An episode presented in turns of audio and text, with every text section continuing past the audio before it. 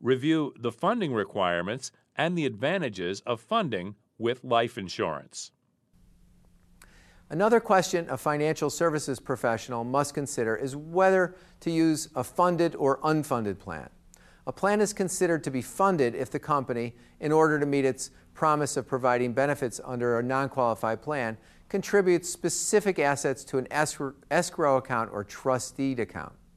Now, this account is one in which the employee has a current beneficial interest. In other words, to pay benefits under the non qualified plan, the company sets aside funds that are beyond the reach of the general creditors. Almost no plans choose this option because funding will result in the plan being subject to ERISA and could result in current tax treatment.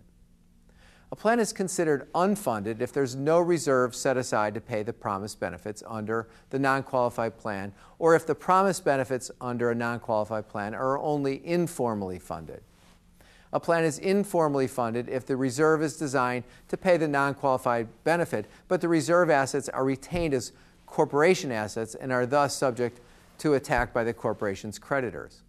So, as long as the employees do not have a current beneficial interest, the plan is considered unfunded.